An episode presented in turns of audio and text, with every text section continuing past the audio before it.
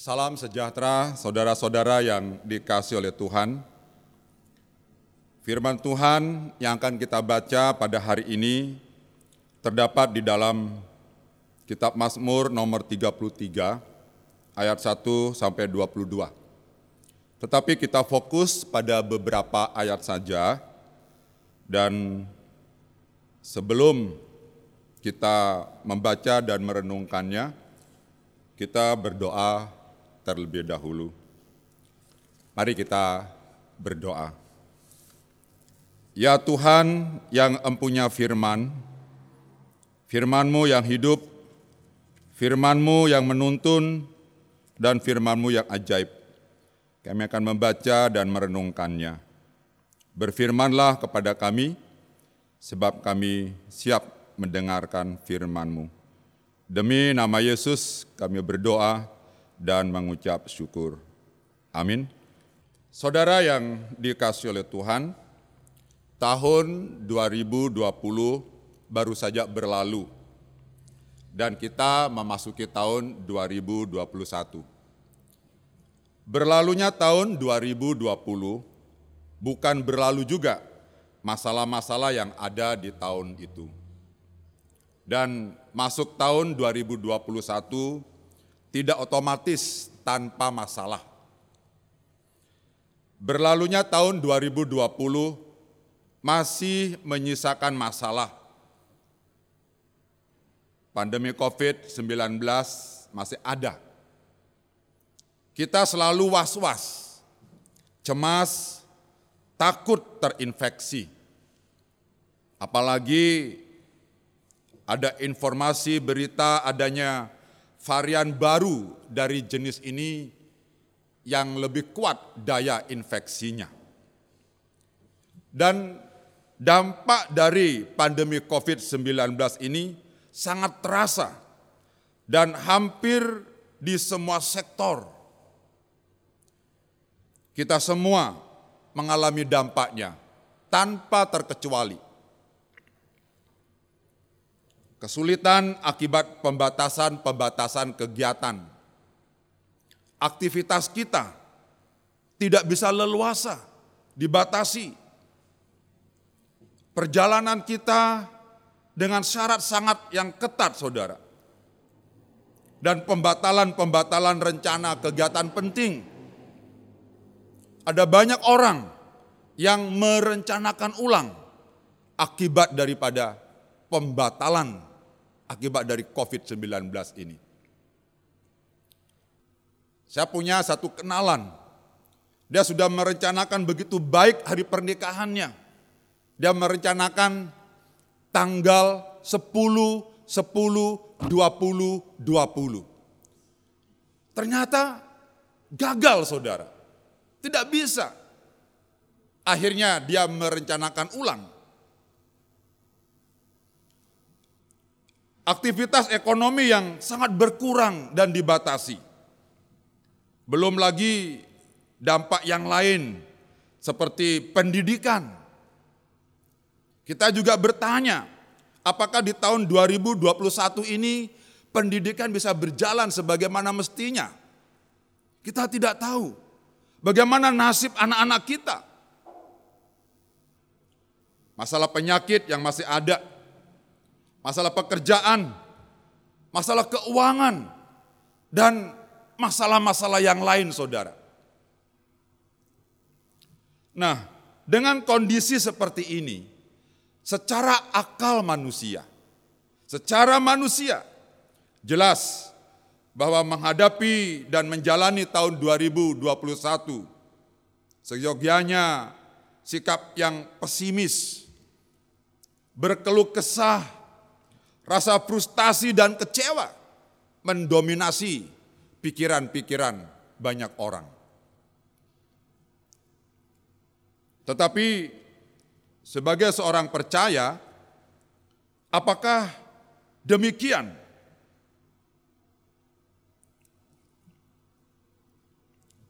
Saudara yang dikasih oleh Tuhan, pemazmur mengajak kita untuk memuji Tuhan dengan sungguh-sungguh bahkan dengan bermain kecapi, bermain dengan alat musik di tengah-tengah situasi yang sangat sulit.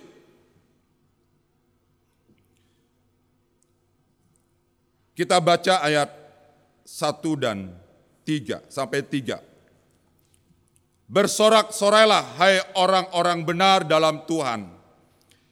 Sebab memuji-muji itu layak bagi orang-orang jujur.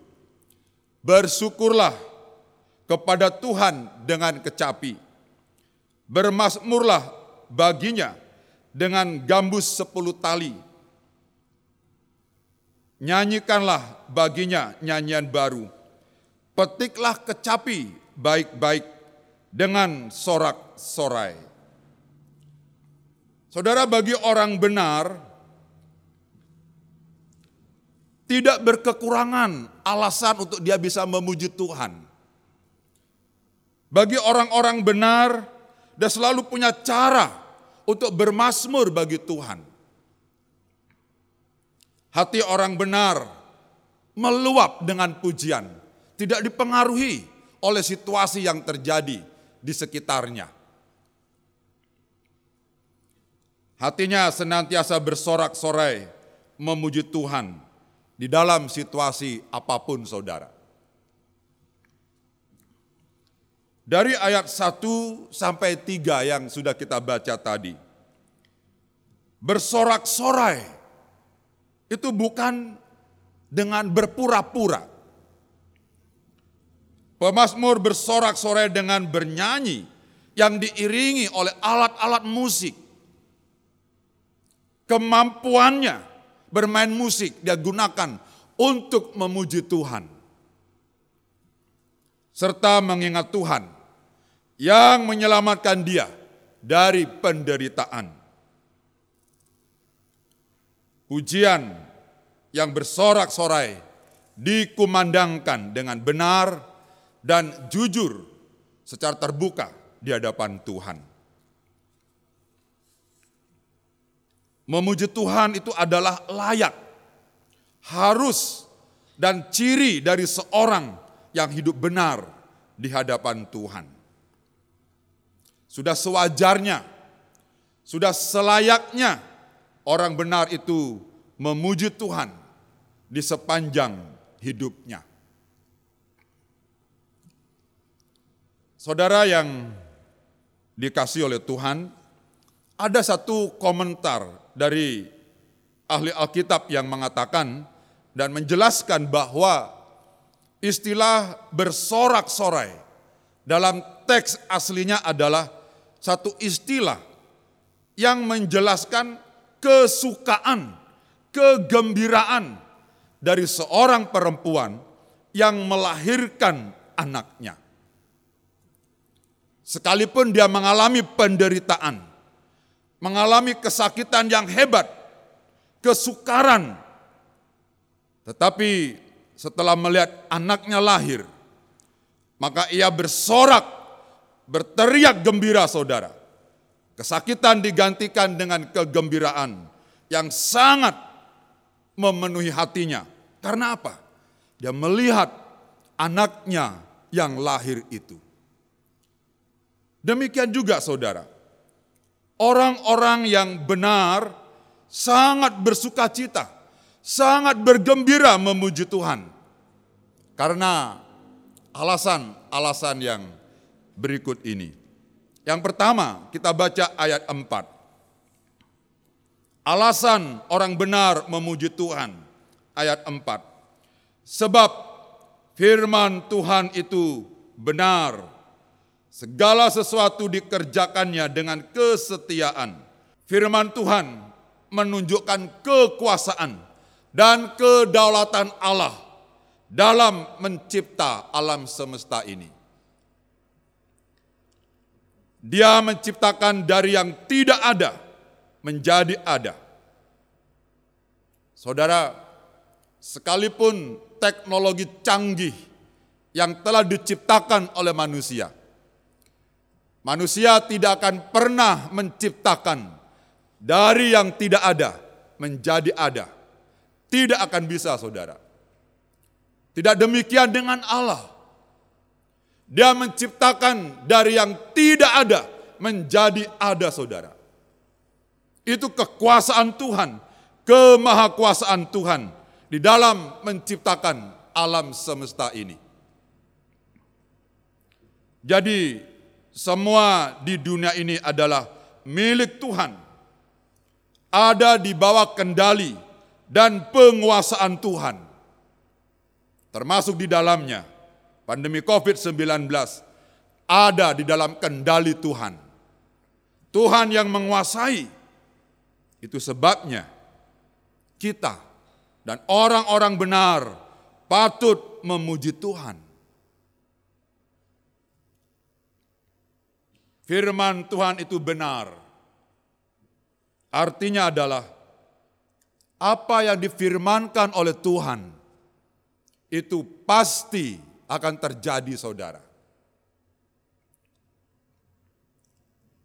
Apa yang difirmankan oleh Tuhan itu akan terlaksana sesuai dengan kehendak Tuhan. Yesaya 55 ayat 11 dan 12 mengatakan, Sebab seperti hujan dan salju turun dari langit dan tidak kembali ke situ, melainkan mengairi bumi, membuatnya subur, dan menumbuhkan tumbuh-tumbuhan, memberikan benih kepada penabur, dan roti kepada orang-orang yang mau makan. Demikianlah firmanku yang keluar dari mulutku. Ia tidak akan kembali kepadaku dengan sia-sia. Tetapi ia akan melaksanakan apa yang ku kehendaki dan akan berhasil dalam apa yang kusuruhkan kepadanya. Betapa hati kita tidak bersorak dan memuji Tuhan. Karena firman Tuhan itu benar adanya.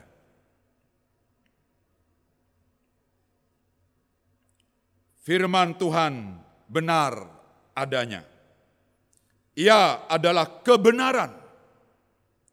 Maka firman Tuhan dapat dijadikan pegangan hidup yang tidak tergoyahkan.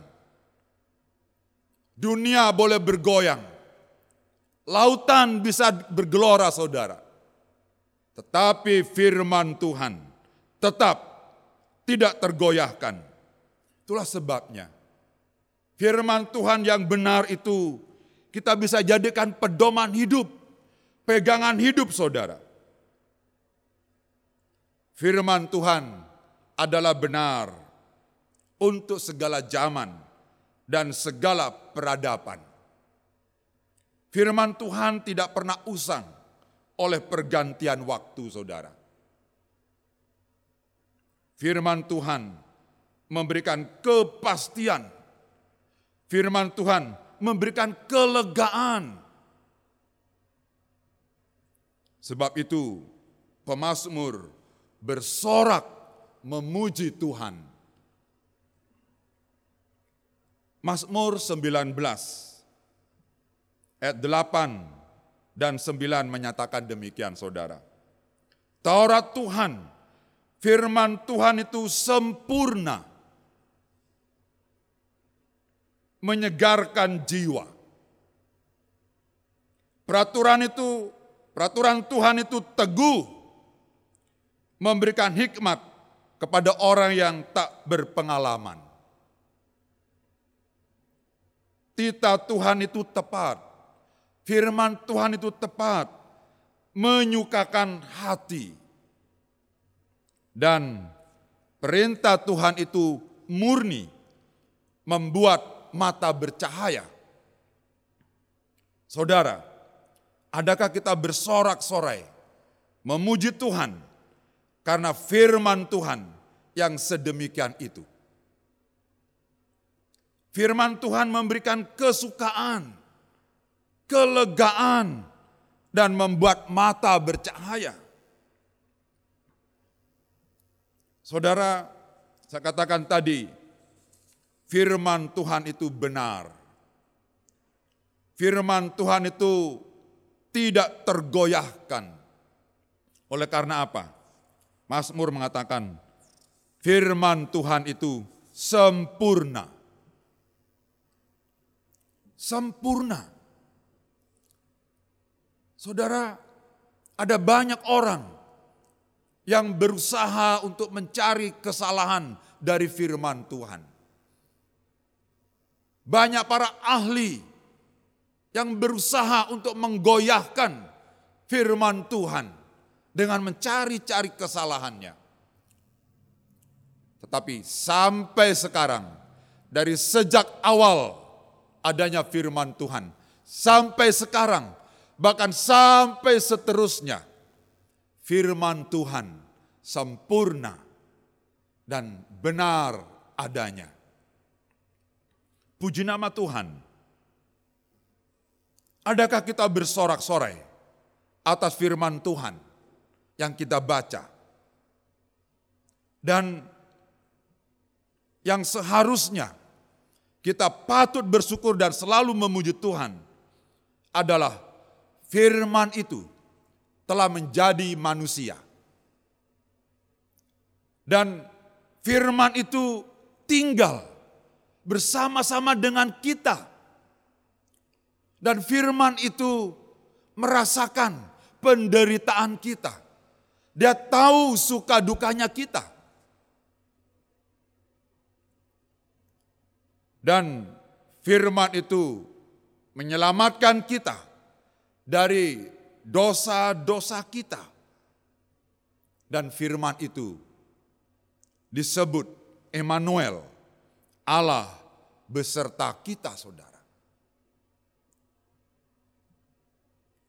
Saudara, pernahkah saudara merenungkan dan bertanya di dalam hati tentang firman Tuhan? Seandainya firman Tuhan yang tertulis ini tidak diterjemahkan ke dalam bahasa Indonesia. Apakah saudara mau belajar bahasa Ibrani dan bahasa Yunani. Adakah saudara bersyukur bahwa firman Tuhan diterjemahkan ke dalam bahasa yang kita mengerti?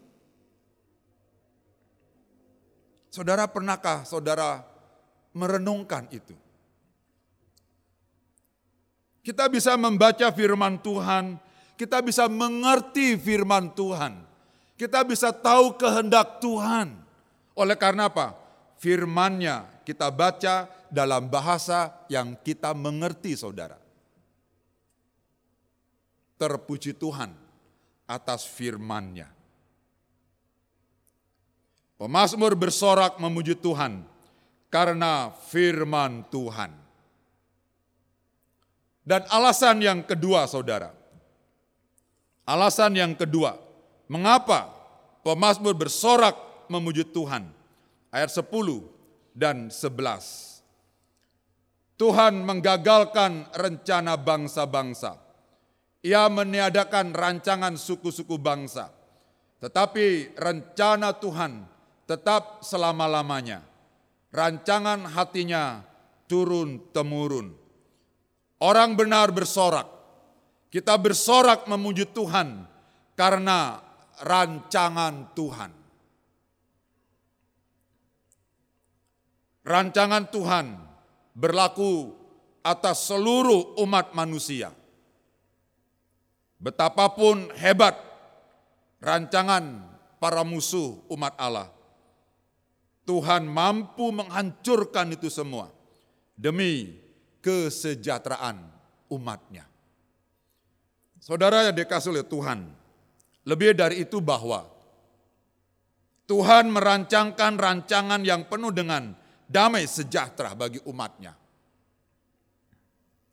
Rancangan damai sejahtera Tuhan tidak dipengaruhi, tidak akan digagalkan oleh situasi apa pun yang terjadi di dalam dunia ini. Tahun boleh berganti, musim boleh berganti musim, tetapi rancangan Tuhan tetap adanya. pandemi COVID-19 bisa menggagalkan rencana-rencana hebat manusia yang sudah disusun sedemikian rupa. Tetapi tidak menggagalkan rancangan Tuhan. Ada banyak rencana manusia yang digagalkan oleh pandemi COVID-19 ini. Ada banyak rencana pernikahan yang gagal, padahal sudah direncanakan begitu rupa. Ada banyak rencana perjalanan penting yang gagal. Ada banyak rencana kegiatan-kegiatan besar gagal karena pandemi COVID-19. Tetapi apakah ia bisa menggagalkan rencana Tuhan bagi umatnya? Tidak, saudara. Pandemi COVID tidak bisa menggagalkan. Pandemi COVID tidak bisa menghancurkan rencana Tuhan. Rencana Tuhan, rancangan Tuhan tetap adanya. Satu bukti saudara, rancangan keselamatan yang Tuhan sediakan bagi manusia berdosa dan yang disampaikan kepada Adam dan Hawa sudah beberapa kali ingin digagalkan oleh iblis melalui berbagai cara dan upaya. Akan tetapi iblis gagal total. Dan kita boleh bersyukur kita dapat menikmati keselamatan di dalam Tuhan Yesus Kristus. Kita boleh bersyukur merayakan Natal sebagai wujud nyata kegenapan janji Tuhan. Sekalipun iblis berusaha menggagalkannya.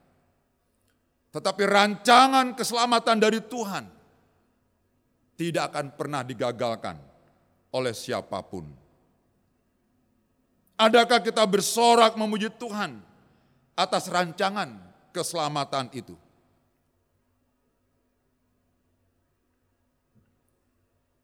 Kitab Yeremia ayat 20, pasal 29 ayat 11 bahwa dia sedang merencanakan rancangan yang penuh dengan damai sejahtera bagi kita saudara. Dan rancangan Tuhan itu dia jaga dan tidak akan pernah berubah. Memang kita punya rancangan sendiri. Seperti di dalam Yesaya pasal 55 ayat 8 dan 9. Rancangan Tuhan bukanlah rancangan kita. Kita boleh merancangkan sesuatu, tetapi Tuhan punya rancangan tersendiri untuk kita. Betapa kita bersyukur dan berterima kasih kepada Allah kita. Saudara yang dikasih oleh Tuhan, melihat dan memperhatikan firman Tuhan tersebut. Sebenarnya tidak ada alasan untuk kita kecewa. Sebenarnya tidak ada alasan untuk kita mengeluh atas situasi yang terjadi di sekitar kita. Karena apa? Karena rencana Tuhan, karena rancangan Tuhan, karena firman Tuhan yang menjamin hidup kita. Kita boleh mengalami situasi buruk. Tetapi mari kita memuji Tuhan. Kita bersorak, bersorak memuji Tuhan. Karena kita hidup oleh iman saudara. Percaya kepada pemeliharaan Tuhan. Percaya kepada rancangan Tuhan. Dan percayalah kepada firman Tuhan. Kiranya firman Tuhan memberkati kita. Mari kita berdoa. Terima kasih Tuhan firman-Mu yang boleh kami miliki, kami baca. Yang kami mengerti dalam bahasa yang kami mengerti. Terima kasih firman-Mu menyelamatkan kami. Firman-Mu ajaib memberi hidup. Terpuji namamu, demi nama Yesus kami berdoa dan mengucap syukur. Amin.